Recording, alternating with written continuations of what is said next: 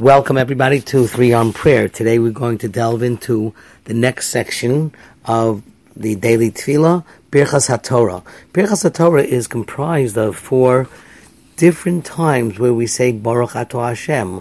We begin with a blessing on the Torah and segue into a supplication that makes it into a bracha arucha, which means it begins with a baruch and ends with a baruch, and that is a blessing that praises the sweetness of Torah and asks Hakadosh Baruch Hu to make sure that Torah is sweet in our mouths and in the mouths of our children.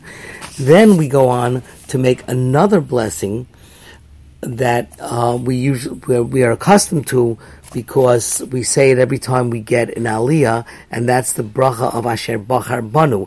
That begins with a baruch, and it ends with Baruch Ato Hashem, Nosein HaTorah, he who gives the Torah. The fact that we make blessings before we learn is a very, very key element to Jewish um, theology. The Gemara in Nedarim on Daf Pei Aleph 81 says that the Navi claimed Alma of the Haaretz. Why was Jerusalem and the entire Israel destroyed? Why Alazvamas Torah si? Because they forsook my Torah.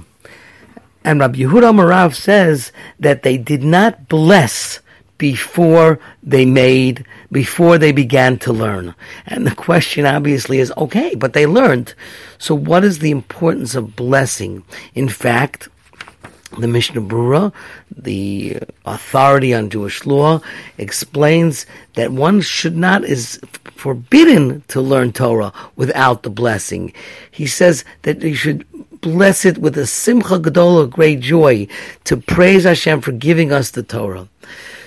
So before we begin to explain the actual words, it's important to note that the concept of blessing the Torah is treating the Torah not like just an intellectual book of philosophy or history or Jewish law, but what we're acknowledging is the spirituality of Torah and the unique bond that the Jewish people have to their Creator through the study of Torah.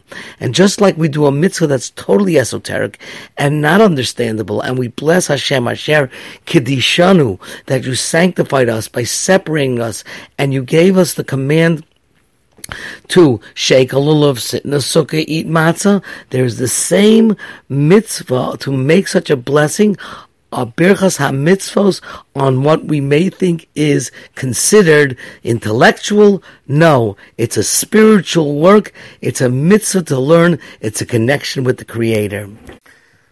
This podcast is dedicated in memory of Shmuel Moshe ben Shimshon Avram HaKohen Sternberg. You can listen on all major podcast distributors, iTunes, Google, Podbean, Stitcher, and just search for Mordechai Kamenetzky, Three on Prayer.